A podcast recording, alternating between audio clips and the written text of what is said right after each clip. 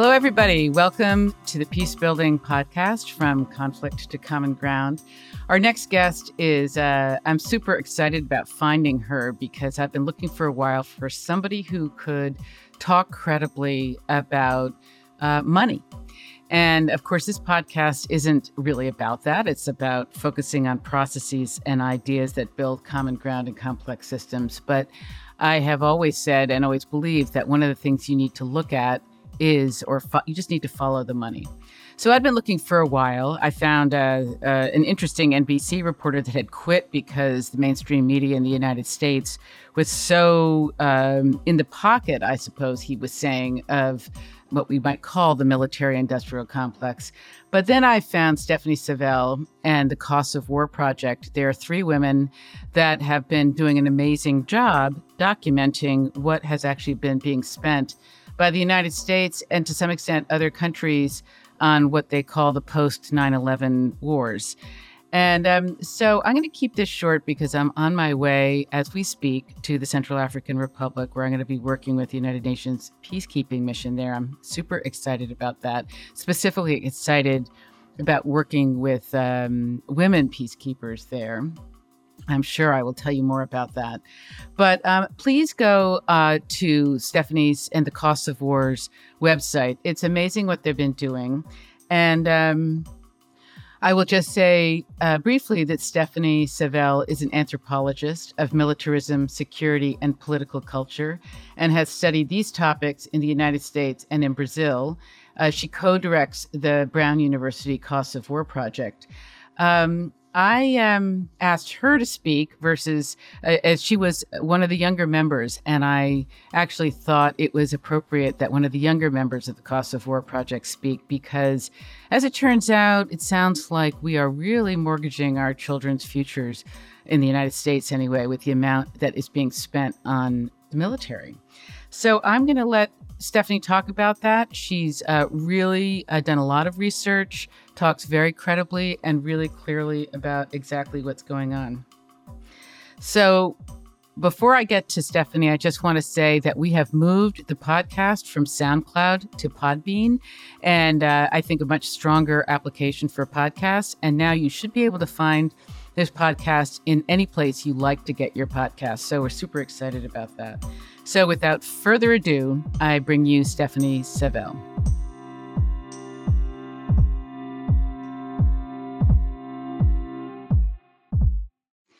So, greetings, Stephanie. I am so honored to have you. Uh, I think I told you that, you know, the niche of this podcast is not exactly focusing on specifics on data. It's really about process interventions that build common ground. But I also am Gestalt trained. And, you know, what that means in our language is we do a lot of figure ground analysis of complex systems, and whether they be, be small organizational systems or large organizational systems or the planet. And uh, it's it's a really simple analysis. It's just you know forest and trees. You know, like if you're looking at a forest, what's standing out? You know, is there a tree that's standing out in the forest? And when I think about the planet, uh, and I think about peace building, it's very hard to ignore two big themes as far as I'm concerned. One of them is military spending, mm-hmm. which is enormous, but I'm going to let you talk about that. And the other phenomenon right now is, I think, what's happening with women globally. And the phenomenon, and I and I talked about this on the episode I did with Barbara Stanny, who's a who's an expert on women, money, and power. But the phenomenon of codependency that still, I think, plagues us women all over the planet. Um, but the movement that's happening of many of us waking up and um, deciding that it's time to like really step into our leadership and stop asking for permission and really look internally to our own sovereignty and are also our conversations with each other. I find women talking to each other in ways that is just unprecedented for me. It's really interesting, and I have a global practice, so it just seems like this is happening everywhere. So, so I was really excited to come across you and the Cost of War project because I had, you know, I wanted somebody to talk about the level of military spending, and I'd found a, a really interesting NBC reporter that quit because he was tired of what's going on with the mainstream media. But then I came across you, and because you are the Cause of Women project, I believe, was founded by women, and you obviously are a woman. I thought, ah, uh, yes, she's she's my person. That's great. my person, and um, so welcome, and I'm so glad to have you. And I do want to just say also, you know, I work from an assumption that, or I think I said to you that one of the things that's interesting that I think is not widely known, and I talked about this, you know, Barbara Stanny confirmed, her name is Barbara Huson now, but it's been confirmed by many people that in the 21st century, 70% of the wealth in the United States is being transferred to women. And that doesn't necessarily mean that we are exactly uh, really in charge of it, but it's in our names. So I just think the whole thing about money and following the money is really important. And so I asked you, um, as you know, I asked you to speak to younger people, women particularly, women in the global north, because I'm also super aware. I have just recently tried to interview two amazing young women, uh, one from Pakistan and one from South Sudan, both of who are really interested. They'd be an amazing interview in terms of what they're doing in their countries, mm. but they're both too scared to talk to me because they're, at the moment, they're afraid they might get killed. And, um, you know, so I, I think that as women in the global north and in the United States are waking up, I guess I'm really wanting us to really pay attention on what what power we have because we have significant power and uh, as do younger men too and i uh, i'm interested in in not power over men. I'm pa- I'm interested in power with men, but mm-hmm. I am interested in waking up women and really having a conversation among women. So you don't have to do that, but I just wanted to preface it with that no. and um, ask, you know, say welcome. Um, yeah, I'm so thrilled to be here, and it's really, really fun for me to have a, this kind of a conversation. That you know, this isn't the, the kind of a typical venue for talking about our costs of war work, right? So this to me is kind of crossing boundaries in a way and and that's really exciting to talk to people who who I wouldn't normally get to talk to. Well, maybe start by just a little bit of a background. I don't want to ask you things that I know you've you have a, some great interviews out there and media out there, but just and your thing on your website about the cost of war is so moving. So I really encourage listeners to go there and look at that. But maybe just give me a, a headlines about the cost of war project and how it began and who's there and you know just a little yeah. bit about about you yeah, so you're right that it was founded by women, two women, uh, Catherine Lutz, who's a professor at Brown University, and Neta Crawford, who's now a professor at Boston University. Um, and they founded the project, the Costs of War Project, in 2011. And it was the 10th anniversary of the US invasion of Afghanistan after 9 11 in response to the terror attacks of 9 11. And what they saw was that there really was very, very little conversation in the United, in the United States about the many costs and consequences of these post 9 11 wars. So, um, obviously, huge financial costs, and we'll talk about that. And, and you're totally right to kind of follow the money because this is, you know, in my mind, this is kind of the biggest story that no one talks about in the United States today. And maybe in in the world, maybe. Perhaps. Mm. Yeah. But then there's also, uh, you know, you can look at costs in a whole different set of senses as well, right? There are economic, but there are also social and political costs to having been at war for um, 17, 18 years now. Mm. So those include things like um, the, the political consequences of us, uh, the, the US military kind of going into what are now 80 countries around the world on you know counter-terror missions and the blowback that comes from that is huge um, there are social costs for example um, you can't even quantify the ways that all the military veterans in the united states have to get cared for by their families and their communities. And a lot of times the burden of care falls on women.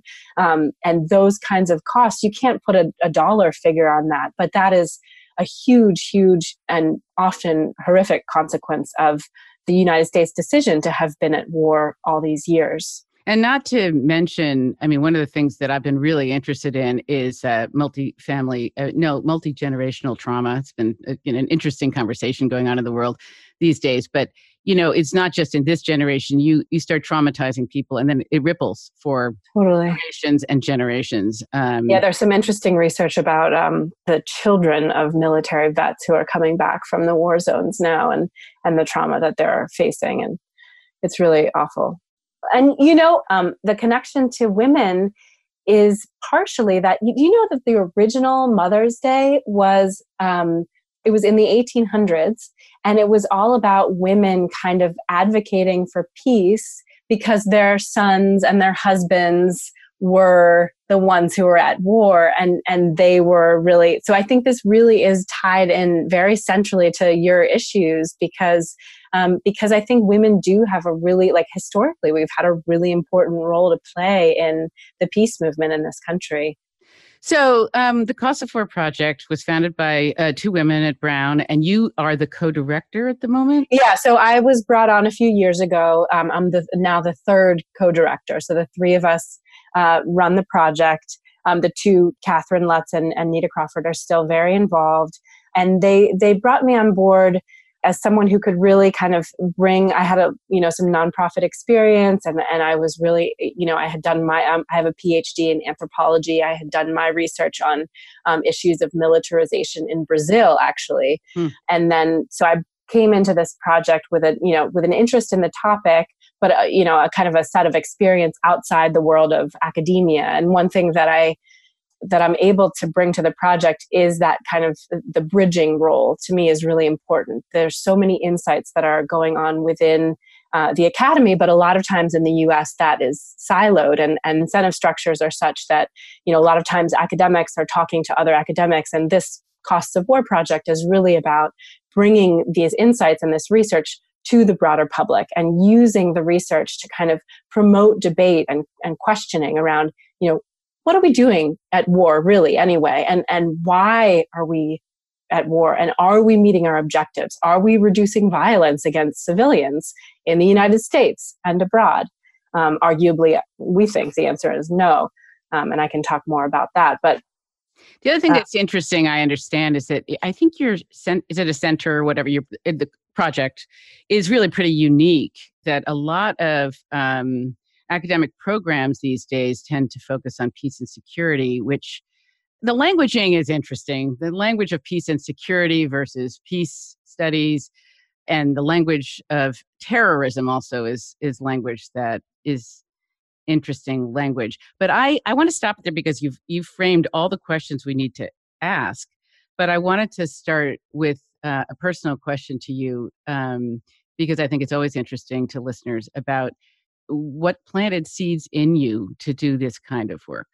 Why are you passionate about it? Uh, if you could give us just some of your story, it's always interesting. Yeah, um, I I actually started off a, a, a recent piece I wrote talking about my experience. You know, I'm I'm in my late 30s now and i was you know i go to kind of a let's say a cocktail party and i have my kids you know i have two young kids and and people say oh what do you do for work and I say, oh, I work on this research project about the war on terror, uh, the US war on terror, and, and its costs and consequences for Americans and for other people in the world. Um, and people just kind of say, oh, uh-huh, you know, they, they silence. Right.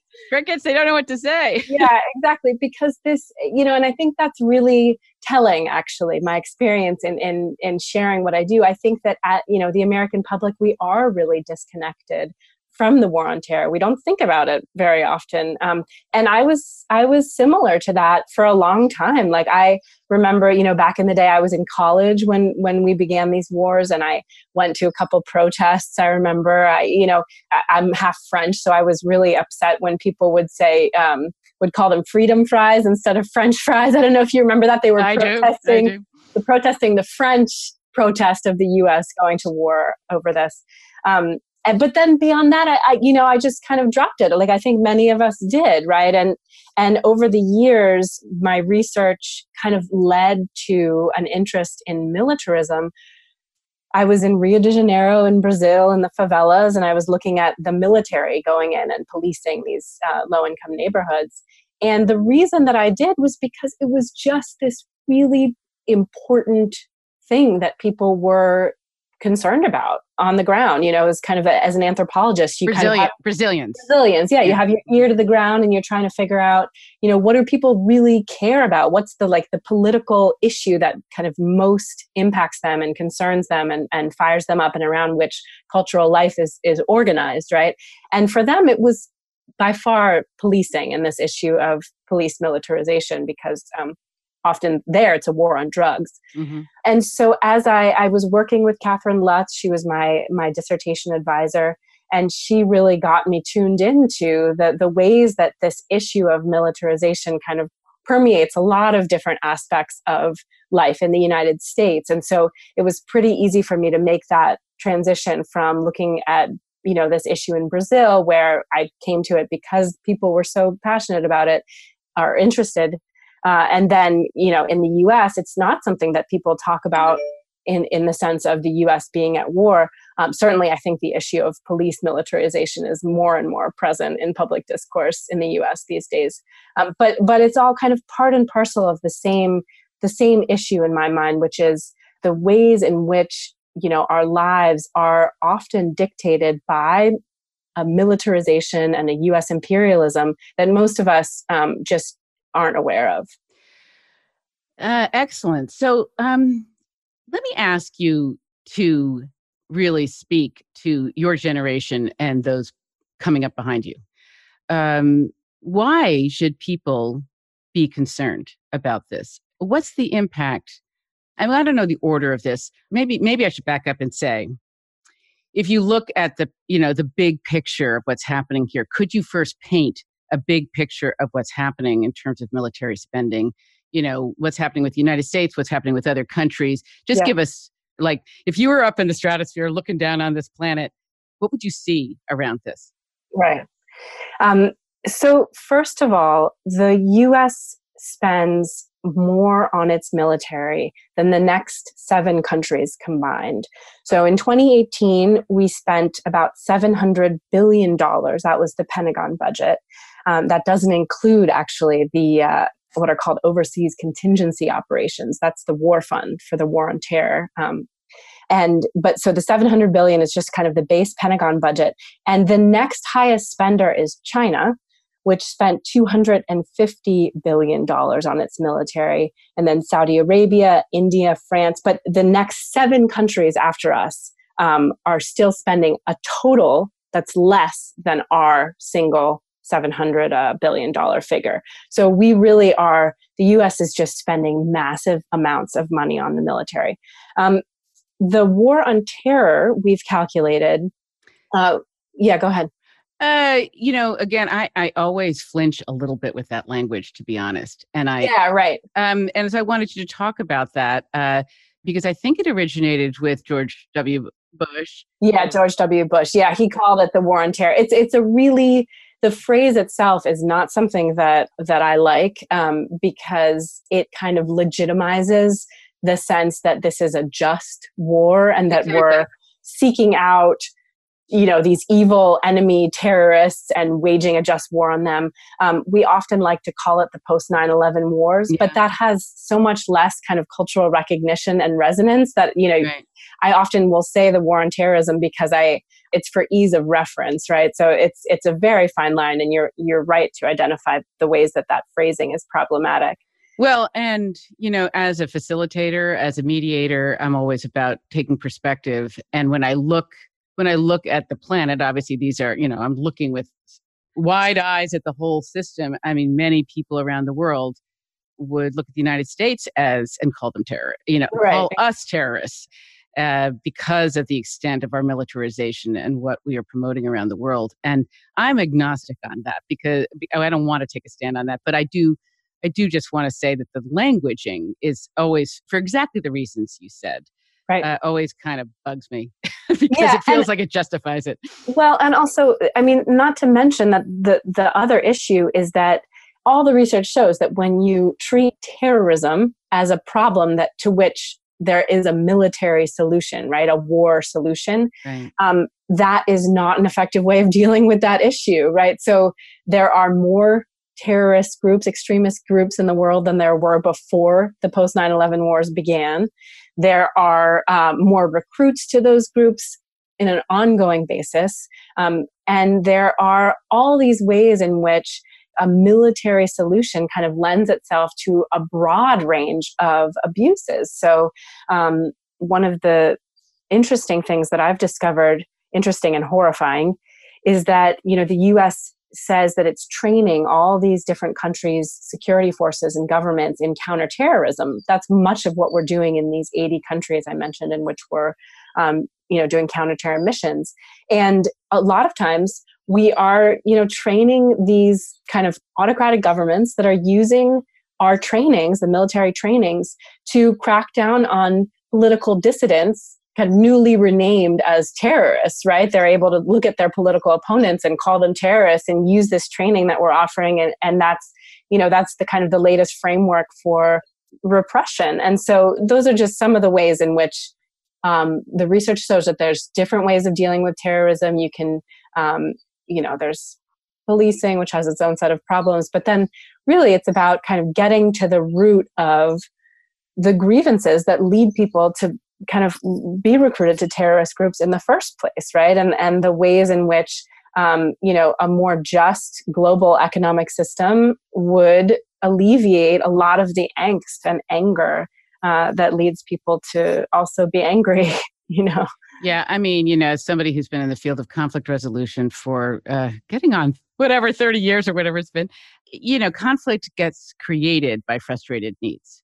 And when you start meeting needs, a lot of it will dissipate in my mm-hmm. view, my simple view of it. But it is not that com. It, it's complicated, but it's not that complicated. Right. And uh, you know, one of the women that I just talked about that comes to mind, and she was talked about um, by Dr. Scilla Elworthy in an earlier interview on the podcast. Uh, her name is um, Gulalai. I think her last name is Ismail. She's she's Pakistani, but she is in jail at the moment. And and but really, some of the work that she's been doing has been just exactly what the United States. You would think that civilians in the United States would want people to do. She's going into madrasas. She's you know convincing people that the Quran does not you know uh, condone or even support terrorism and helping people find different ways. And I mean, it's a complicated story, and I don't know the details right now, but but it's like people like that that end up getting shut down and shut mm-hmm. up. And mm-hmm. sometimes I think, wow. Another image that comes to mind is um, I run an Airbnb out of my house, and uh, I, West Point is across the river from where I live. And West Point is the United States Military Academy, uh, the home of the U.S. Army. And I had um, a I always forget military rank, but anyway, I had a guest staying with me. He'd been he'd done two tours in Afghanistan and Iraq, and he you know he was on the front page of Time for the work that he did in Afghanistan because he he actually really wanted to use his uh, battalion to to do much what I would call much more preventative work, and he had the hardest time getting not only his troops that he says, you know, they just came in to feel like they were supposed to blow things up, but the brass to support him. Mm-hmm. I mean, I think when I went into Kabul, I was in Kabul a while ago working with um, senior women in the government. And I just remember flying in and just seeing so many Apache helicopters everywhere. Like, I, it was just like, hello? Wow. Why do we need that? And he said, in his view, there is so much more military hardware out there than is ever needed for us to achieve our objectives now. Wow. Yeah. You know, so it makes me wonder and makes me ask you again, and you're talking about this, but what's going on here? Who is benefiting? Because I think as a civilian who doesn't, who's not an expert about this, I also look at all the school shootings, the amount of guns in this country, and and the amount of small arms in South Sudan. I remember people there talking to me about it the selling of weaponry makes yeah. a lot of people oh, it's uh, rich. Exactly. I mean, you put your finger on it. So there's this myth in the United States that we have to support, we have to give money to the military because it's it's for the troops, right? But that is actually the furthest thing from the truth. So of the about 700 billion dollars a year that I mentioned, that's the budget for the Department of Defense. Um, over half of that, over $300 billion a year, goes to private security contracting companies. And the top five companies make the, the CEOs of these companies make hundreds of millions of dollars a year. So I'm talking about you know Lockheed Martin and Boeing and Northrop Grumman, um, General Dynamics. So they're if you think about the CEOs making hundreds of millions of dollars a year, think about all the people working in those companies, right? And and that really the system really is set up such that those companies are the ones benefiting right now from all this money. Yeah, uh, Dr. Scilla Elworthy, who wrote a book called The Business Plan for Peace, um, which is a great book. I, I recommend people listening to the interview earlier on. But she said, yes, it's very easy to figure out who the military contractors are, and it's very easy to start putting pressure on them, but it's not really happening. You know, um, mm. maybe not easy to put pressure on them, but there's a lot of other things they could do with all their expertise, I would imagine, but they might not make quite as much money from it. yeah, well, you know, they, people call it the military industrial complex. Um, and it's very, very entrenched in, in this country for many, many years now. And, you know, it really is, it's a big, big beast to tackle, but there are lots of groups who are, who are attempting to do so so I want you to, I'm going to go back to my earlier question of speaking to your generation and those coming up uh, behind you. Yeah. Uh, and women particularly, and men as well. But why should this really light a fire under people? Well, you know, one of the, the major issues here is that these wars have basically been paid for on a credit card.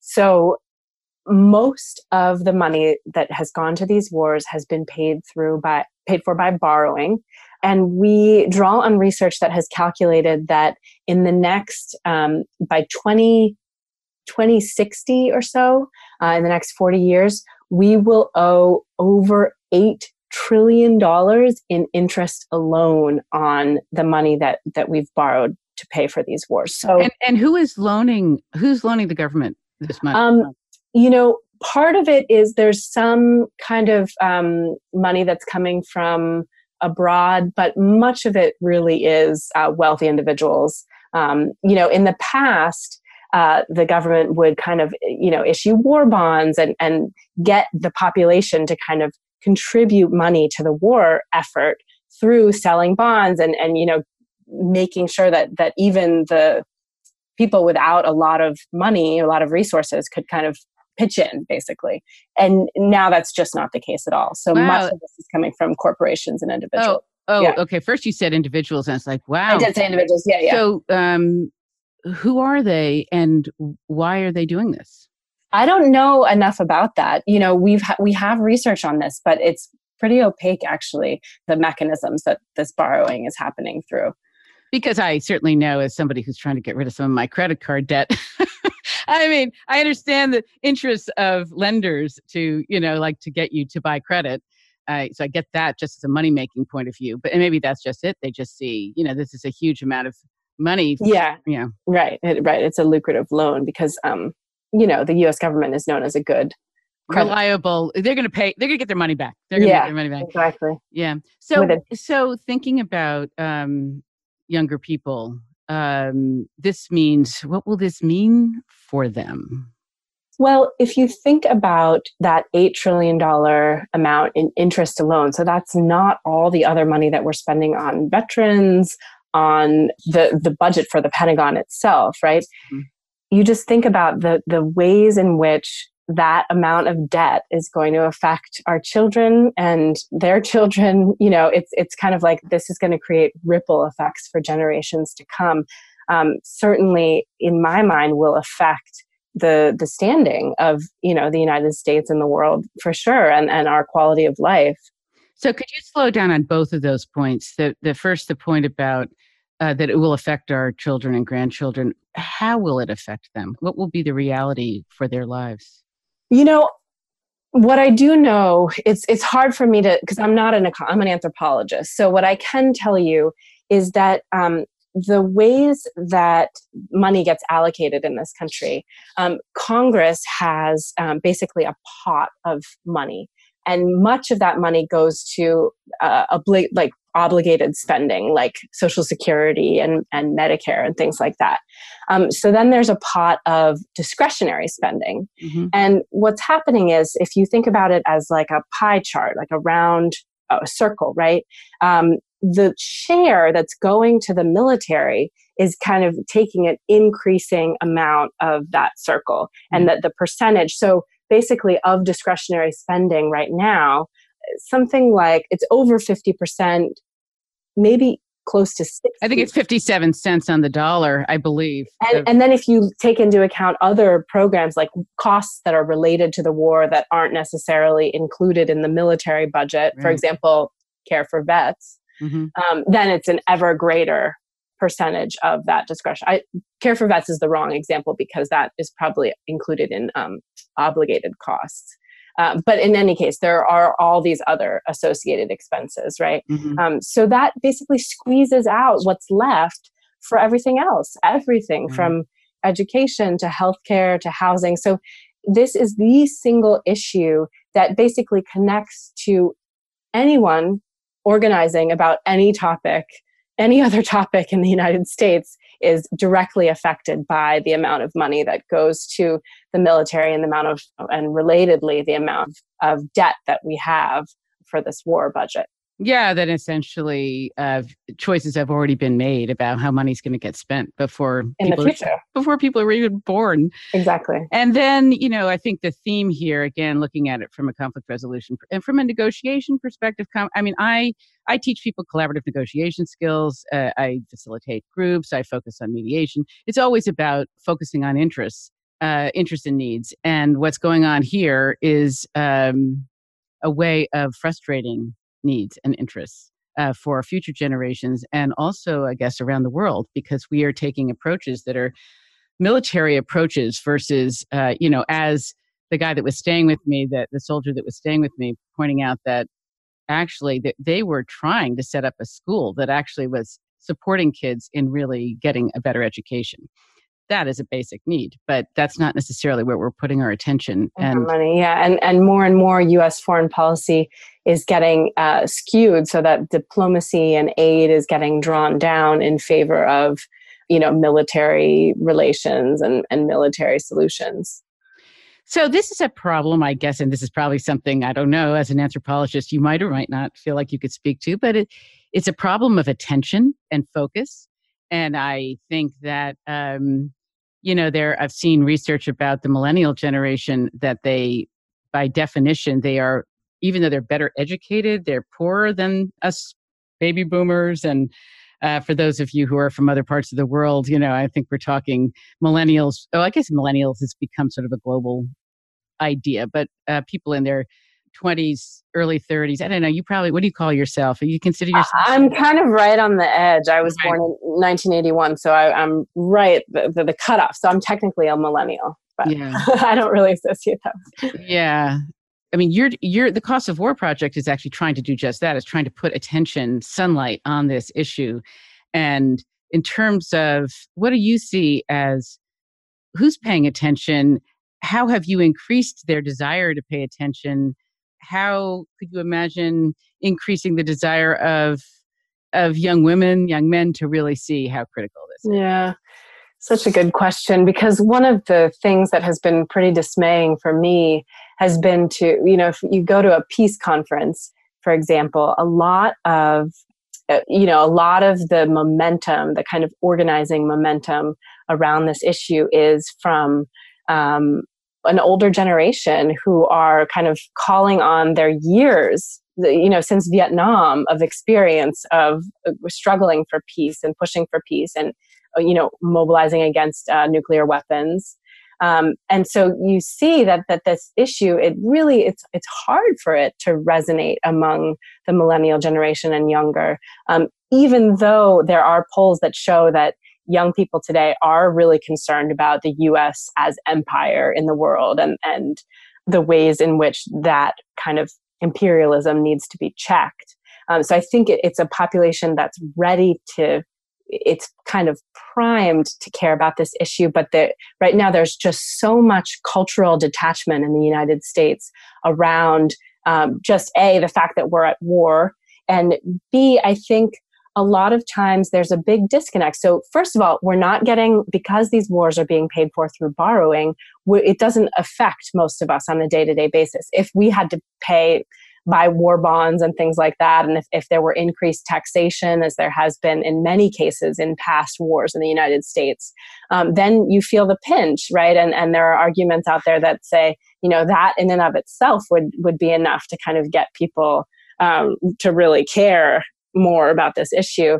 Um, but also, I think there are uh, geographic differences in the United States such that there are i think the majority of troops come like and i'm not talking ranking officers i'm talking kind of the regular enlisted troops come from you know a handful of some of the poorest states in the united states and certainly not from the kind of elite east and west coasts where a lot of times uh, that are you know generating that kind of the hubs of colleges and universities and and future policymakers right mm-hmm. so so there really is a lot of a sense in which the the kind of socioeconomic differences in this country are playing into a lack of cultural attention to this as well.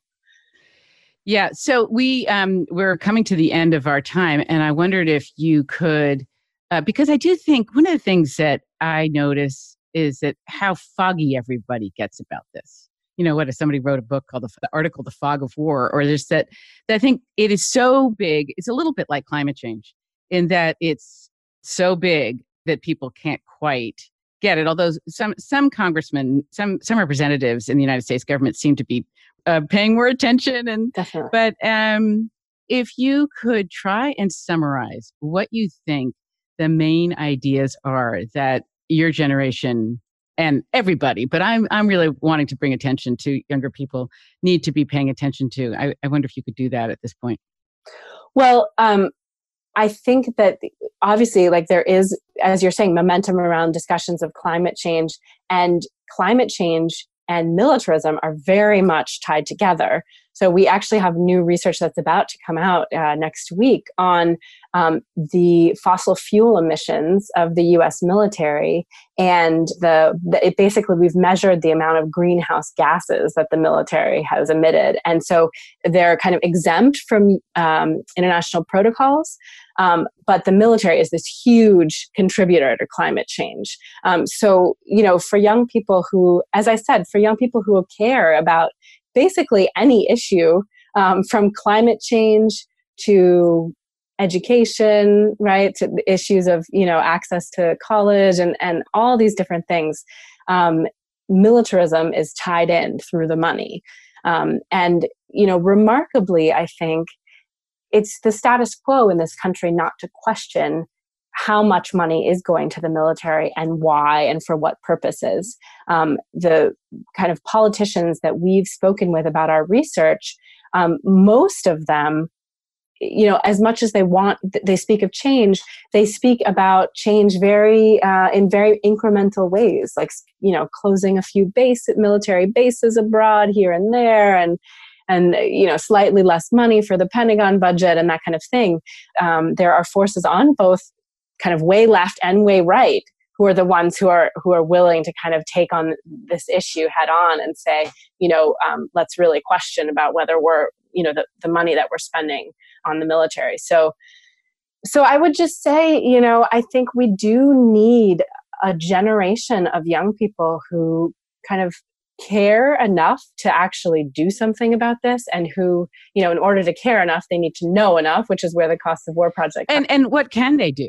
I mean in each individual life it's probably there's not one thing to do. There's probably many things to do but what, what well, do you yeah. you know congress has not debated this issue um, fully as a whole since 2001 when um, there was something called the Authorization for the Use of Military Force. It was the AUMF. And they basically passed, it was a blank check for the president to um, wage war in the name of this fight against terrorism and that has that AUMF has been used all those years in that time to expand the war to these different places you know Syria and, and all these other countries where the US is engaged in direct action on the ground um, and I think we need to push our lawmakers to, first of all, take back the congressional right and responsibility to declare war and to take that back from the president, right? Mm-hmm. Uh, so repeal the AUMF. There's momentum around that in Congress right now. There's a. a, a and just say again, what does AUMF stand for? Just say it one more time. The authorization for the use of military force okay. was passed in 2001. And so um, Representative Barbara Lee, actually, of California, is um, she's been an important player in pushing for the repeal of that AUMF. Mm-hmm. Um, and there are other, especially uh, some of these new representatives in the House, really kind of building momentum around this issue of um, what many people call the forever war, the endless war. Mm-hmm. And so I think that, you know, we need to just kind of at the very granular level, just keep pushing our lawmakers to debate these issues and not just the small things, but the big things. Why are we waging this war? What are we accomplishing? Are we meeting our objectives? Are less people dying? You know, and, and if not, then what are some different what's, what's a better grand plan for dealing with the issue of terrorism and, and other threats to the united states? So here's uh, as we end a personal question for you again is you know how you're obviously going against the grain.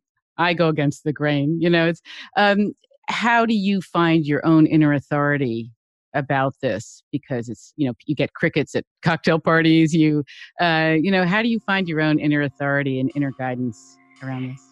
You know, I'm someone who I, I really get fired up about bringing, as I said, bringing research to the public. And I feel like when I get questioned, or, um, you know, I was on C SPAN being interviewed the other day, and I got some people kind of saying, you know, who are you to talk? You know, and, and, what I fall back on is, you know, there is all this research into you know what we're doing and its effects and its basically ineffectiveness at fighting terrorism um, or, or, addressing this problem right? So making um, people safe. making people safe. Exactly. And so to me that that's always something that i fall back on. And and sorry making people safe and building good relationships with people all over the world. Around the world. Yeah. exactly. Um, so yeah the research is like it's kind of like you know, I know that I'm speaking from a place where I'm backed up in solid evidence, you know, yeah. and and that really helps in yeah. kinds of situations. Well, you're amazing, Stephanie. I mean, really amazing, and just so grateful to you for the work that you're doing because it, uh, you know, like I said, with my Gestalt lens, it's a huge tree sticking up out of the forest that no one seems to really be talking about, at least in this country. I think other countries, maybe people pay more attention because they're experiencing it. Yeah. Um, but yeah, kudos to you and uh, the Cost of War Project. And thank you very much for your time. Yeah, thanks so much for your attention to this issue.